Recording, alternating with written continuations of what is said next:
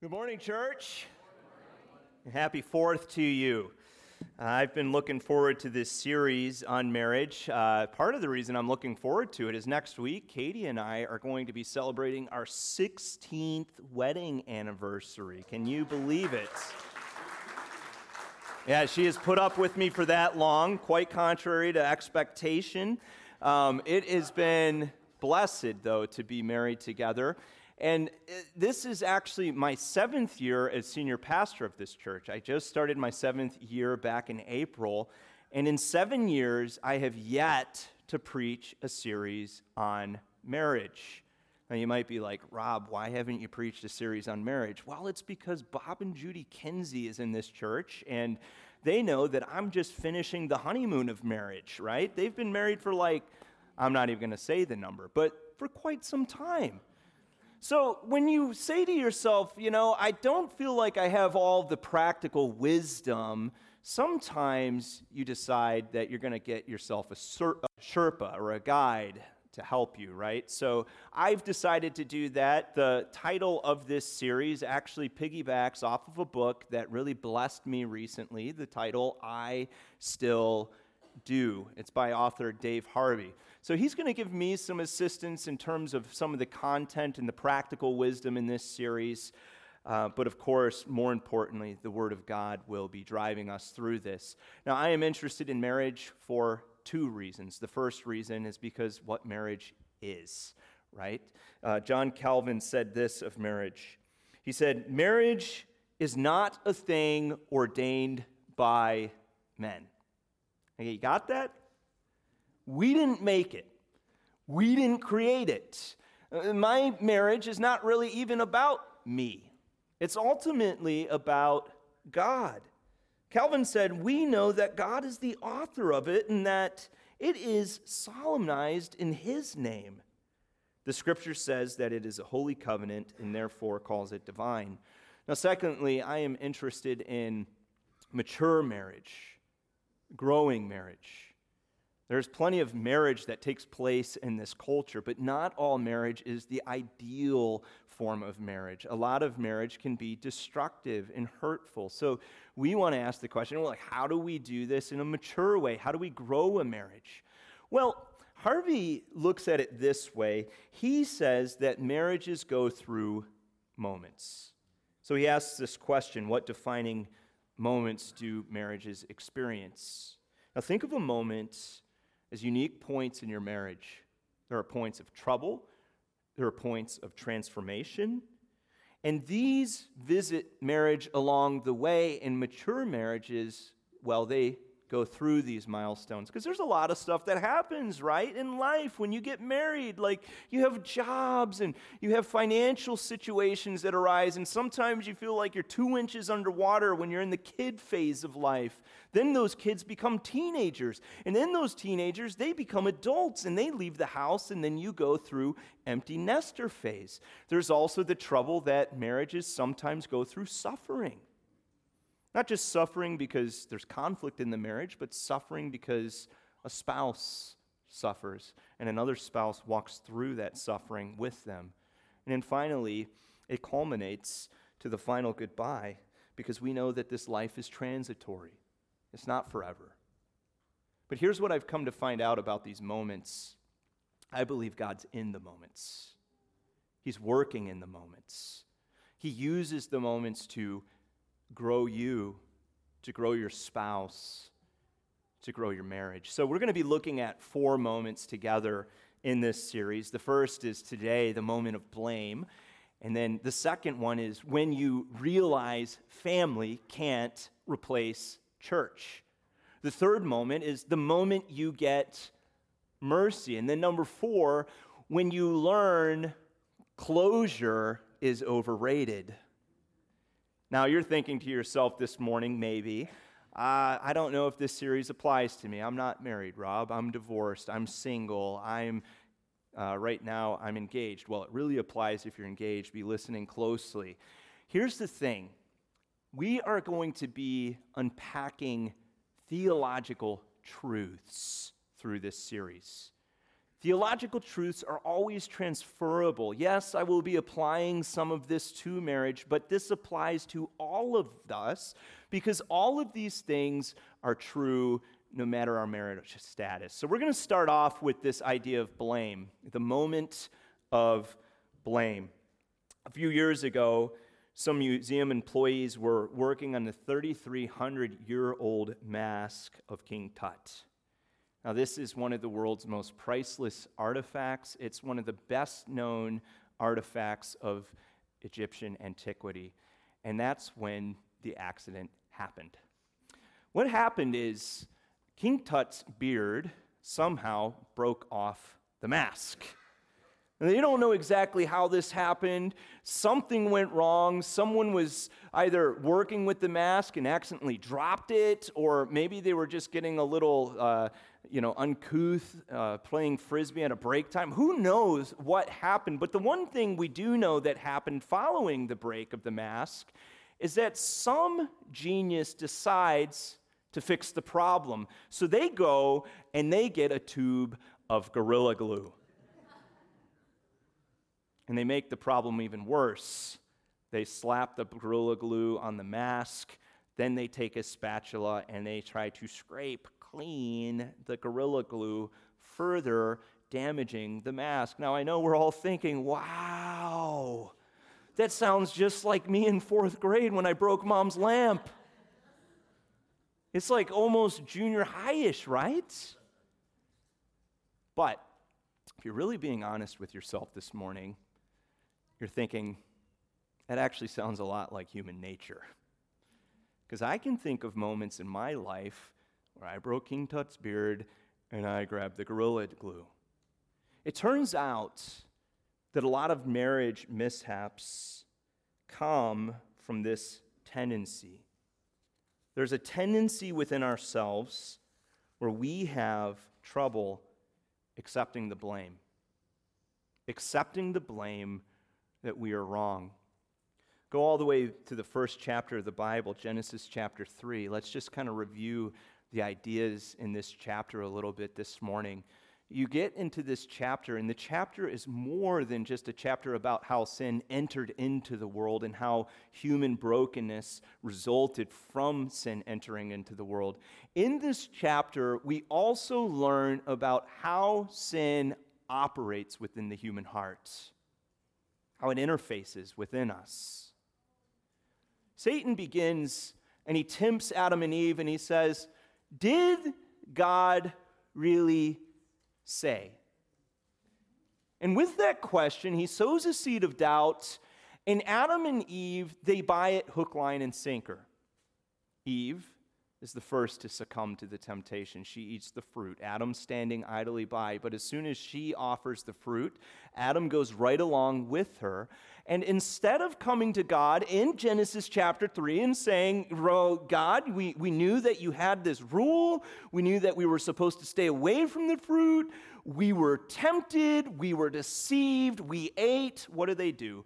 They grab the gorilla glue and they start blaming one another. Now, Adam, he really throws Eve under the bus. Look at Genesis 3:12. He says, "The woman whom you gave to me to be with me, she gave me fruit from the tree." This is how sin operates. Sin produces guilt.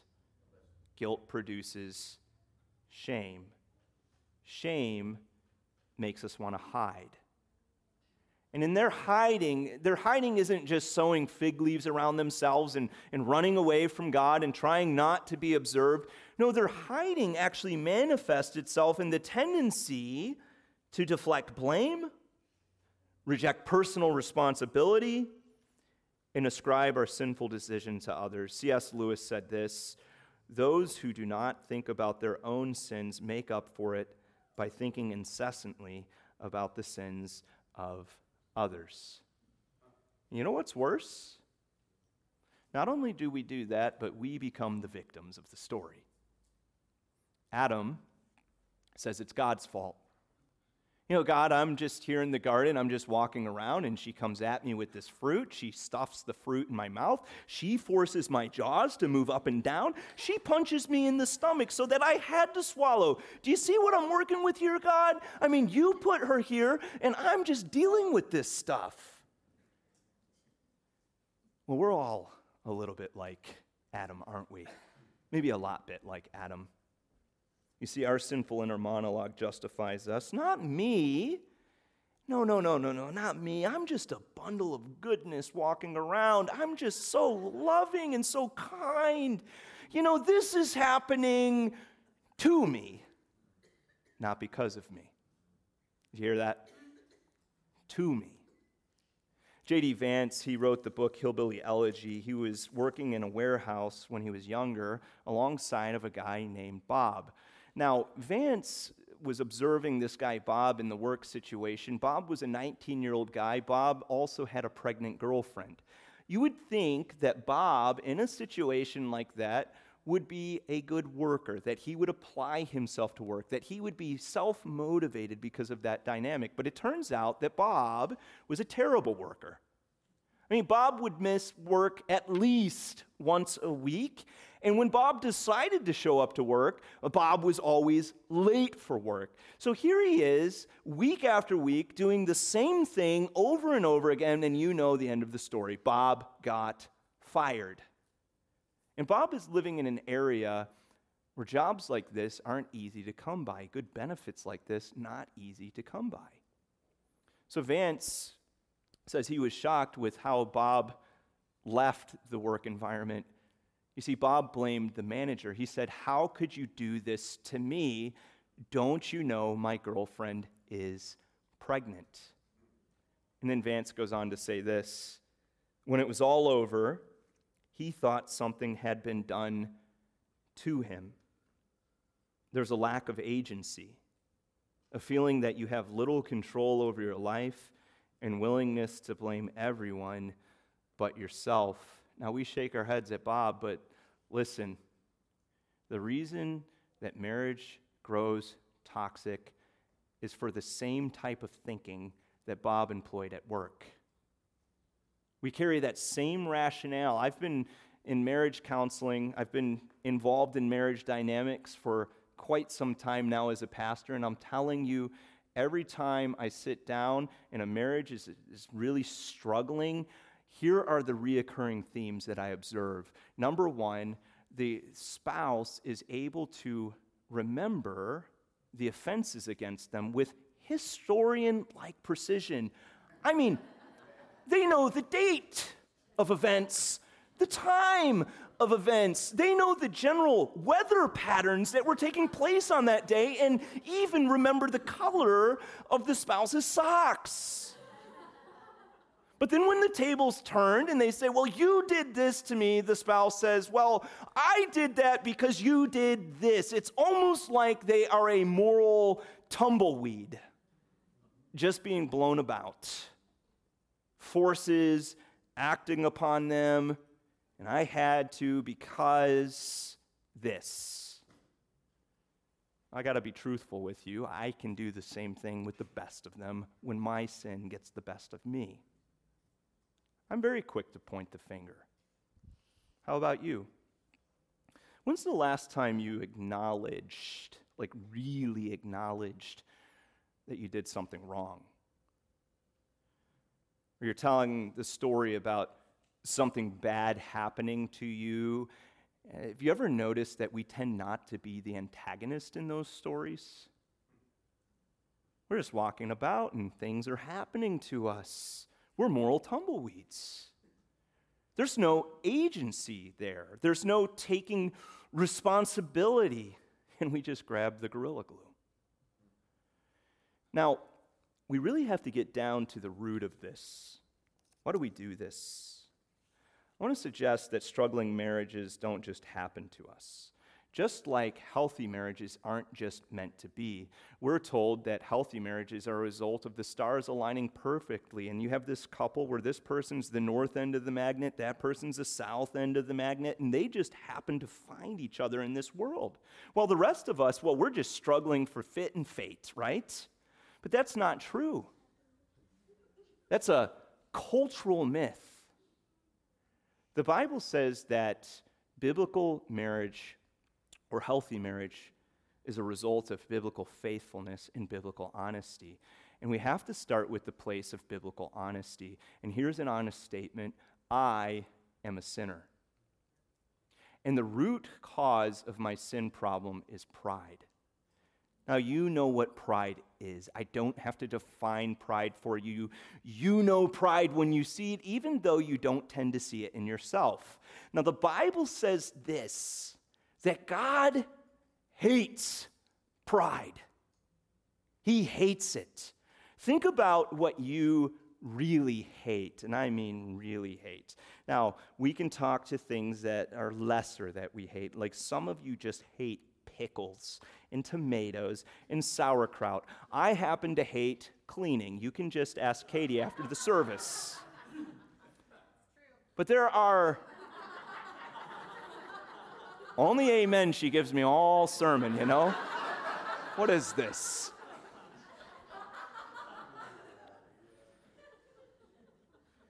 There's uh, deeper things we hate too, isn't there? Like, I hate cancer. I hate racism. I want to be honest with you. I hate abortion. I hate anything that devalues or destroys life from womb all the way to tomb. That's not politics, that's a Christian worldview, guys. But no matter how much I hate those things, nothing compares to God's hatred of pride. He hates pride. Listen to what he says in the Proverbs about pride he says this pride and arrogance and the way of evil and perverted speech I hate. Or look at Proverbs 16:5. Everyone who is arrogant in heart and is abomination to the Lord, be assured he will not go unpunished. The scriptures actually say that if you want to draw out God's active opposition in your life, like God to be against your agenda and against the things that you are about, just devote your life to pride. In James 4 6 and 1 Peter 5 5, scripture says, God opposes the proud. Why? Why does God stand in such opposition to pride? Well, the first reason is that pride is ultimately self glorification, meaning it robs God of his glory. So, if I'm proud, I'm trying to be the little case G God of my own world. And C.J. Mahaney says this that's the motive and the ultimate purpose of pride that the proud person seeks to glorify himself and not God. But here's a second reason. The second reason is because pride is personally destructive. Look at what Proverbs 16 18 says Pride goes before destruction and a haughty spirit before a fall. So, if God's the creator of life, if God's the author of life, if you will, wouldn't you think that God likes life? In fact, wouldn't you go a step further and say God loves life? And if, if God loves life, that means he loves your life, which means then that God has your best interests in mind. He wants what is ultimately good for you? Well, God knows that your pride, my pride, all of our pride destroys. It destroys your life. It destroys relationships. It destroys marriages. It destroys our relationships with our kids, our relationships with our parents, our friendships. It destroys even relationships amongst church members. So, if that's true, well, then we've got to get ruthless about pride. Now, Jonathan Edwards, he was the great revivalist. Um, he said this of his pride. He said, What a foolish, silly, miserable, blind, deceived poor worm am I when pride works. I mean, that's a ruthless statement about pride. And he was ruthless with pride because Edwards says that the reason the Great Awakening ended prematurely, one of the big reasons for that was spiritual pride. we've got to be ruthless with this thing, but we tend not to be. Because pride in church settings tends to be a respectable sin. We walk into church and, you know, we stay away from those big sins like immorality and that kind of stuff, but you can just be as proud as you want and as gossipy as you want in the church because that's more respectable. That's clean Christianity. But here we're seeing that's not. God hates it, it's destructive. So now you're asking me, well, Rob, uh, you're talking about this pride thing. You're saying we've got to be ruthless about it. So, how do I get ruthless with pride in my world? You are so smart. That is a great question to be asking right now. And I got to tell you this whenever I'm asking myself these big questions, after looking at scripture and seeking the Lord, I then look to Katie for the answers. Because if you haven't figured it out, she's pretty smart. Now, the Wheelers, we have a poison ivy problem at our home. Anybody else have a poison ivy problem? I know some of you are going to come after church and be like, you need goats in your world. I don't want goats in my world. I specifically have my house to stay away from goats in my world. So here we have this problem, and you know, I'm attacking the poison ivy, and I'm going out and I'm just like cutting it and I'm spraying it with stuff. Well, guess what poison ivy does? It's indomitable, it just keeps coming back. So Katie finally one day just determines that she's going to put on like a full on outfit, covering herself from head to toe. She's duct taping her arms. She goes out there because I probably said something I shouldn't have and goes to town on the poison ivy. She's just letting out aggression. She's filling bags full of po- poison ivy. And I'll tell you what, it worked. It didn't come back. Pride is like poison ivy in your world. Okay, listen. You can't just like kind of cut it back a little bit by saying semi humble things from time to time. You can't even like spray it out of your life. It will return and it will return with a vengeance. So, how do I become ruthless with it? Well, the Bible says you do that by adopting the attitude of humility. Now, here's the thing with humility we don't understand humility at all. Okay? We don't. It doesn't come naturally to us. Humility, I want to suggest, is an otherworldly attitude. Because when we think of humility, we think of it like, oh, you know, if I'm going to be a humble person, well, I've just got to be down on myself. I've got to like notice all of the inferior qualities about myself and fixate upon those things and kind of walk around with a dour spirit all the time and look to my right and my left and compare myself over and against the person next to me and their superior qualities to mine. But that is not humility, that is actually just another form of pride because you are preoccupied with yourself. Humility is so different. Humility is called the art of self forgetfulness. It's not thinking too highly of yourself, it's not thinking too lowly of yourself, it's thinking rightly about yourself, even not thinking about yourself that often. You see, you learn about humility by assessing yourself in light of God. That's where humility comes from. And as I assess myself in light of God, what are three things that I can learn about myself? Well, the first thing I can learn is that everything I have comes from God. Everything. James says in James chapter 1, he says, do not be deceived. Now, what is he saying we're deceived about? Well, I want to suggest here's a big deception we buy into. We believe that our smarts and our good looks and our competencies and the opportunities that come in our direction, well, we did that. I made that happen. James says, if you think like that, you are deceived. You didn't choose where you would be born, or the parents that you would be born into, or the location of where you would be born, or the people that would cross your path through your life. So, every good gift, he says, every perfect gift comes from above, comes from God. Second, I am no better than anyone else. That is at the heart of the second greatest commandment love your neighbor as yourself.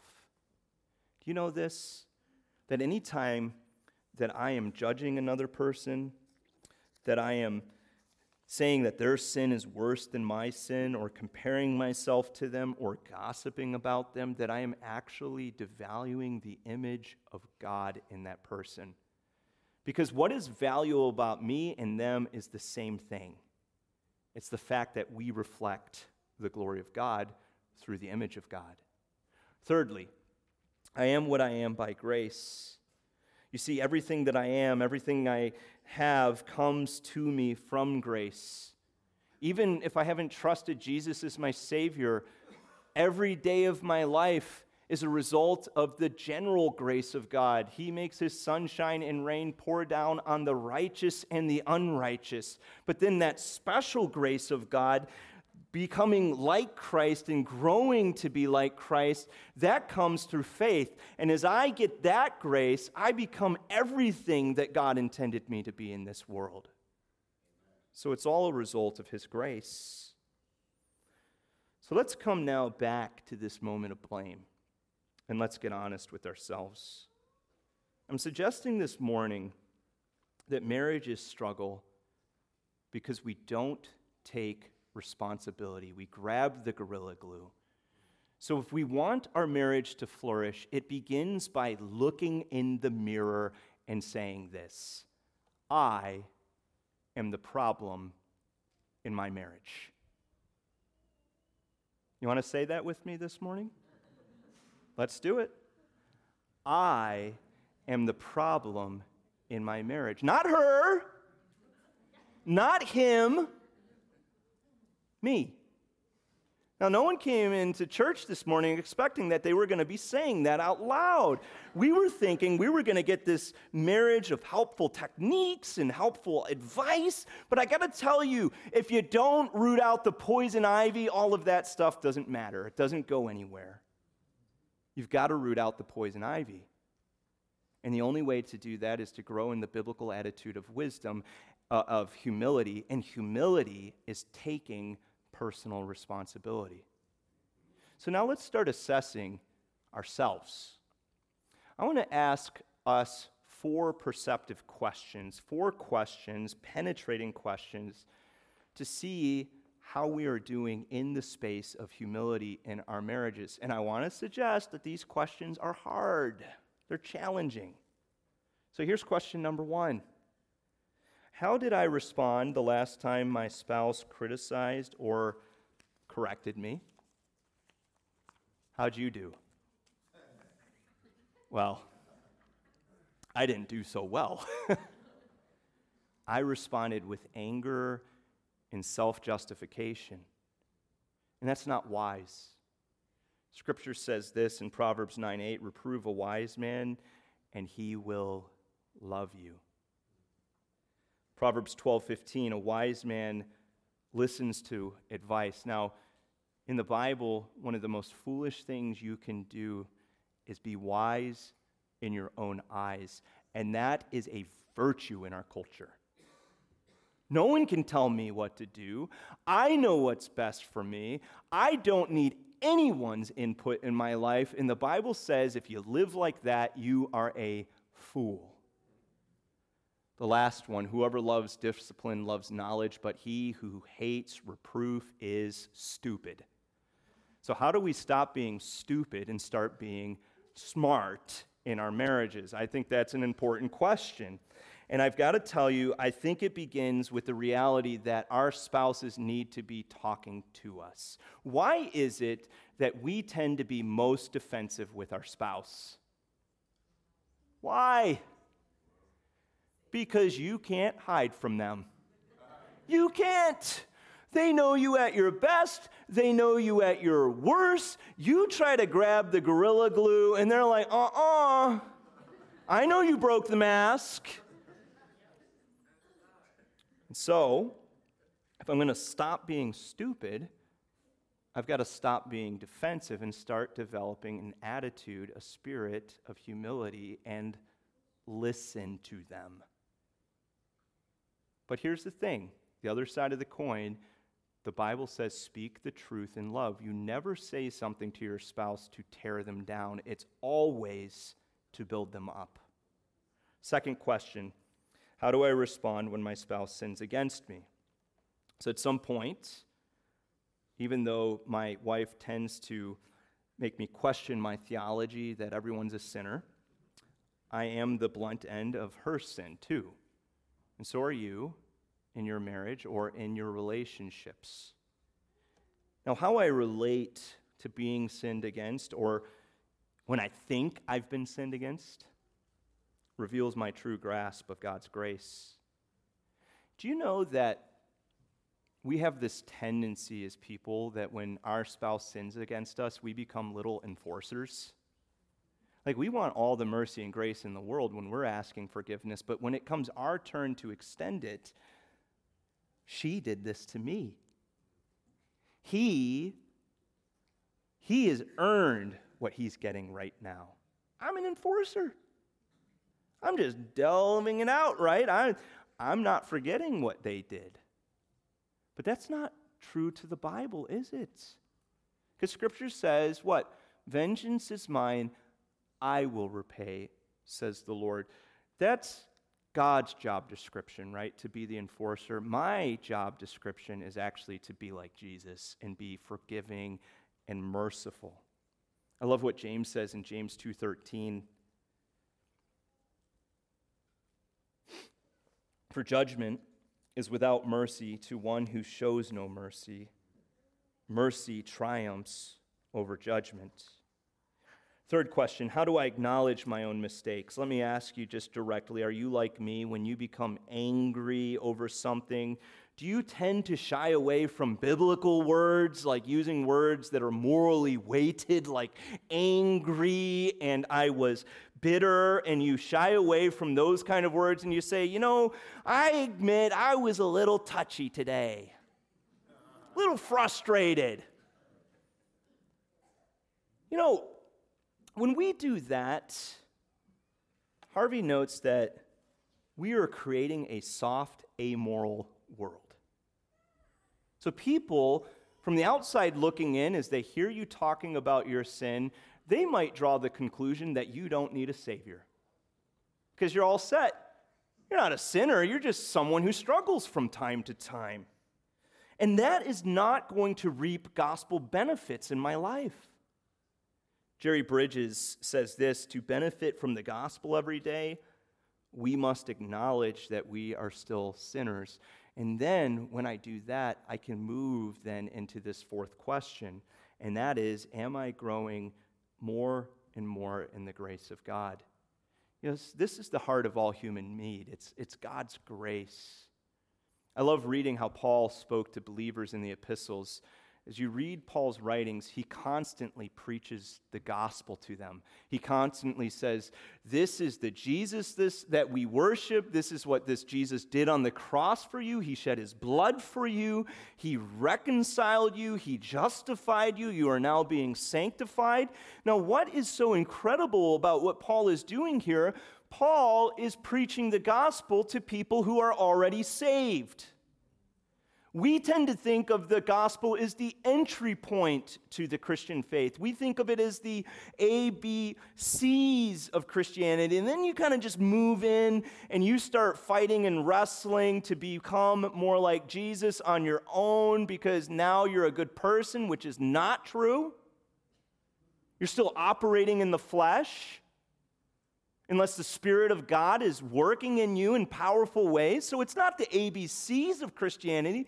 The gospel is the A through Z of Christianity. I need it from start to finish.